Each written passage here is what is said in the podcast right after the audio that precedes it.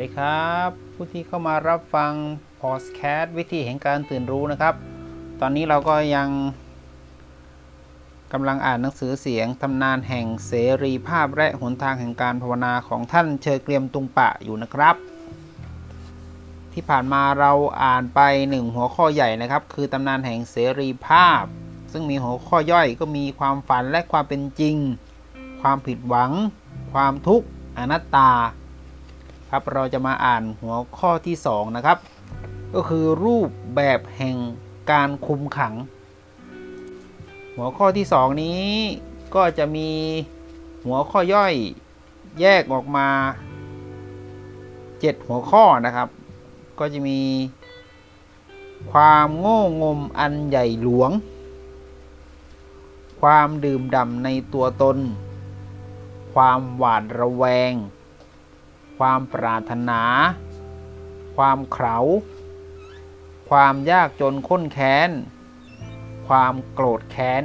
ครับผมอันนี้เราก็จะมาอ่านหัวข้อแรกก่อนนะครับก็คือความโง่งมอันใหญ่หลวงเพื่อที่จะตัดผ่านความทะเยอทะยานอยากทั้งปวงของอัตตา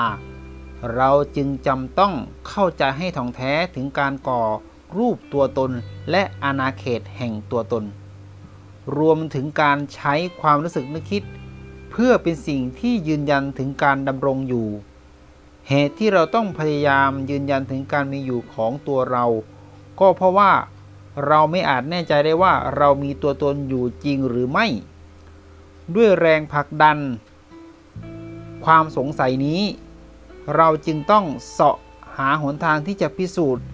ยืนยันการดำรงอยู่ของเราโดยค้นหาจุดอ้างอิงภายนอกจุดอ้างอิงในที่นี้คืออะไรก็ตามที่เรามีความสัมพันธ์ด้วยเป็นบางสิ่งที่หนักแน่นและมีความเป็นเอกเทศทว่าความพยายามของเราจะกลายเป็นสิ่งที่น่าสงสัยขึ้นมาทันทีถ้าเราจะต้องมองย้อนลึกลงไปทุกทีและพบว่ามันอาจเป็นเพียงเรื่องโกหกอย่างใหญ่หลวงที่เราสร้างขึ้นเรื่องโกหกนี้ก็คือความรู้สึกเป็นตนของตัวฉันและผู้อื่นการยึดติดเชิงทวิรักษ์เช่นนี้อุบัติขึ้นมาจากความว่างเปล่าแรกทีเดียวก็มีเพียงที่ว่างอันเปิดโล่งเป็นศูนย์และดำรงอยู่อย่างหมดจดปราศจากความสัมพันธ์กับสิ่งใดๆแต่ถ้าว่าเพื่อที่จะยืนยันความเป็นศูนย์นี้เราต้องสร้างหนึ่งขึ้นมาเพื่อพิสูจน์ว่าศูนย์มีอยู่ถ้าว่าเพียงเท่านี้ก็หาพอไม่เราอาจจะต้องไปสะดุดหยุดอยู่เพียงแค่ศูนย์กับหนึ่งเราจึงก้าวไกลต่อไปทุกทีเราสร้างสองขึ้นมาเพื่อยืนยันการดำรงอยู่ของหนึ่งและเราก็สร้าง3ขึ้นมาเพื่อเป็นการยืนยันและแล้วเราก็สร้าง3ขึ้นมาเพื่อยืนยันการดำรงอยู่ของ2สร้าง4ขึ้นเพื่อยืนยัน3พฤติกรรมเช่นนี้ดำเนินต่อไปอย่างไม่หยุดยั้งเราสร้างรากฐานขึ้นเพื่อที่จะได้หมุนเวียนต่อเนื่องไปไม่สิ้นสุดอาการเช่นนี้เองที่เราเรียกว่าสังสารวัฏอันหมายถึงวงจรอุบาทแห่งการยืนยันถึงการดำรงอยู่ของตัวตนข้อยืนยัน1ต้องได้รับการรับรองโดยข้อยืนยันระดับต่อมาและต่อมาความพยายามที่จะยืนยันถึงความมีอยู่จริงของเรานั้นก่อความเจ็บปวดยิ่งนักมีอยู่บ่อยๆที่เราพบว่าตนเองพลัดตกลงมาจากพื้นที่ดูคล้ายกว้างไกลออกไปไม่มีสิ้นสุดดังนั้นเราจำต้องช่วยตนเองให้รอดพ้นจากปากเหยี่ยวปากกาดังกล่าวนี้โดยการสานต่อแนวพื้นโดยฉับพลันให้มันทอดยาวไปไม่สิ้นสุดครั้นเมื่อเราคิดว่าได้รอดปลอดภัยอยู่บนพื้นที่อันแน่นหนานี้แล้วเราก็กลับพัดตกลงอีกทำให้เราต้องต่อแนวพื้นออกไปเรื่อยๆเราไม่ได้ตระหนักเลยว่ากระบวนการดังกล่าวเช่นนี้ช่างไร้สาระเพียงใดเราไม่จำเป็นต้องมีพื้นไว้ให้เหยียบอย่างเพราะเราได้สร้างพื้นนี้ขึ้นมาบนดินจึงหาได้มีอันตรายใดๆอันจะเกิดจากการพัดหล่นไม่ดังนั้นค ความพยายามในการต่อเติมพื้นให้ยาวไกลออกไปเพื่อการดำรงอยู่อันมั่นคงจึงเป็นเรื่องชวนหัวสิ้นเป็นเรื่องตลกอันใหญ่หลวงแต่เราอาจไม่รู้สึกขำเพราะมันฟังดูเหมือนกับการถูกหักหลังการทำความเข้าใจให้ถ่องแท้ถึงกระบวนการยืนยันถึงการดำรงอยู่ของตัวเราตัวเขาซึ่งก็คือการก่อรูปแห่งอัตตามีส่วนช่วยให้เราคุ้นเคยกับขันธ์ทั้ง5อันเป็นหลักพุทธธรรมที่พรรณนาถึงอัตตาในรูปของกระบวนการ5ขั้นตอนด้วยกันขั้นตอนแรกหรือขันธ์ที่1อันเป็นต้นกำเนิดแห่งอัตตาได้แก่รูปอันเป็นอวิชชาขั้นพื้นฐานเราได้หลงลืมคุณลักษณะอันเฉียบแหลมเปิดโล่งและหลากหลายของที่ว่างเมื่อมีที่ว่างเกิดขึ้นในประสบการณ์แห่งจิตเมื่อมีประกายแวบของความตระหนักรู้เปิดเผยและปราศจากตัวตนอุบัติขึ้นเมื่อนั้นก็จะมีความสงสัยผุดขึ้นมาสมมุติว่าฉันเกิดไปพบเข้าว่าหามีความเป็นตัวเป็นตนอยู่เล่าสิ่งนี้คุกคามฉันเหลือเกินฉันไม่ต้องการเจอกับสภาพเช่นนั้นความหวาดกลัวอันเป็นนามธรรมดังกล่าวความหวาดหวั่นว่าสิ่งต่างๆจะไม่เป็นไปอย่างราบรื่นคือมูลเหตุแห่งปัจจัยการซึ่งนับเป็นความกลัวและความสับสนสิ้นหวังในระดับสูงสุดเป็นความไหวหวั่นว่าจะสูญเสียตนเองไปในสภาวะที่ปราศจากอัตตานี่เป็นการคุกคามอย่างต่อเนื่องไม่หยุดหย่อนถ้าเป็นเช่นนั้นจริงจะทำอย่างไรเล่าฉันหวาดกลัวที่จะต้องเผชิญ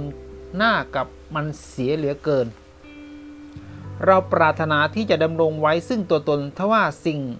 เดียวที่เราสามารถกระทำด้วยได้แก่พื้นที่ว่างหรือสภาวะไร้อัตตาดังนั้นเราจึงออกแรงพยายามที่จะทำให้ประสบการณ์แห่งที่ว่างนั้นแข็งตัวอวิชชาในที่นี้หาใช้ความโง่เขลาไม่แต่กลับเป็นลักษณะแห่งความดื้อรั้นฉับพลันนั้นเรารู้สึกตกอกตกใจกับการค้นพบถึงความไร้ตัวตนและไม่ปรารถนาจะยอมรับเรายังอยากที่จะยึดเหนี่ยวบางสิ่งไว้ขั้นต่อไปคือความพยายามที่จะหาสิ่งลกลุงลังมาให้ตนเองเพื่อที่จะหันเหความสนใจไปจากอาการโดดเดี่ยวณจุดนี้อิทัปปัจจยตาจะบังเกิดขึ้นวาระแห่งกรรมนั้นเกิดจากการแบ่งแยกเป็นนี่กับนั่นระหว่างตัวฉันกับความรู้สึกนึกคิดและบ่วงแห่งกรรมยิ่งหมุนเวียนต่อติดขณะที่เรายิ่งแสวงหาความว้าวุ่นให้กับตนเองในอีกแง่หนึ่งยังมีความหวาดกลัวว่าจะไม่ได้รับการยืนยันจากความรู้สึกนึกคิดของตนเราจึงพยายามจะพิสูจน์ว่าเราดำรงอยู่จริงโดยการรับรู้ความรู้สึกนึกคิดว่าเป็นสิ่งหนักแน่นจริงแท้การได้รับรู้ถึงความเป็นตัวเป็นตนของสิ่งที่อยู่พ้นตัวคุณออกไปนั้นจะดูจะสร้างความมั่นใจให้คุณว่าตัวคุณมีอยู่จริงได้นี่คือขันธ์ที่2ที่เรารู้จักกันในนามของเวทนาในขันธ์ที่3นั้นอัตตาได้พัฒนาไกลหรือแรงกระตุ้น3ขั้นตอนเพื่อเข้าสัมพันธ์กับความรู้สึกนึกคิดอันได้แก่โมหะโลภะและโทสะแรงกระตุ้นเหล่านี้นำล่องโดยอาศัยการรับรู้วงเล็บสัญญาอาการรับรู้ดังกล่าวนี้คือความรู้สึกสำนึกชัดของตัวตนที่คุณต้องรายงานกลับมาอย่างเป็นทางการไปยังศูนย์บัญชาการถึงสิ่งที่เกิดขึ้นในเวลาขณะนั้นเพื่อที่ว่าคุณจะได้สามารถครอบงำสถานการณ์ทุกขณะได้โดยอาศัยการจัดตั้งกลไกแบบอื่นๆขึ้นกลไกอันแรกสุดได้แก่กลไกแห่งโมหะเป็นวิธีการที่เราใช้แช่แข็งความรู้สึกทั้งหลายที่เราปรารถนาจะหลบเลี่ยงให้ชาด้านเป็นความรู้สึกที่เราคาดคิดว่าจะก่อเพศภัยแก่เราสวมใส่เสื้อเกราะเพื่อป้องกันภัยอันได้แก่ตนเองกลไกที่2ได้แก่โลภะอันเป็นความต้องการยึดจับไขว่คว้าสิ่งต่างๆและกลืนกินมันเสียเป็นกระบวนการที่ดึงดูดแม่เหล็กแม้ว่าจะมีบ่อยครั้งที่เราเลิกไขว่คว้าเพราะเรารู้สึกว่าเราได้ร่ำรวยพอแล้วทว่า เมื่อใดก็ตามที่ความรู้สึก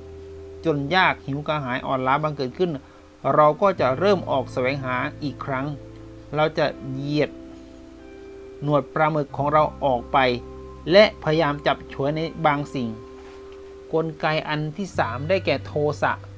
ก็มีพื้นฐานอยู่บนประสบการณ์แห่งความจนยากเช่นกันเป็นความรู้สึกที่ว่าคุณไม่สามารถจะดำรงตนให้อยู่รอดได้จึงจำต้องขจัดทุกสิ่งที่เข้ามาคุกคามทรัพย์สินหรือเสบียงกลางของคุณเสียยิ่งไปกว่านั้นยิ่งคุณรู้สึกแรงกล้าภายในถึงความเป็นไปได้ที่จะถูกคุกคามขู่เข็น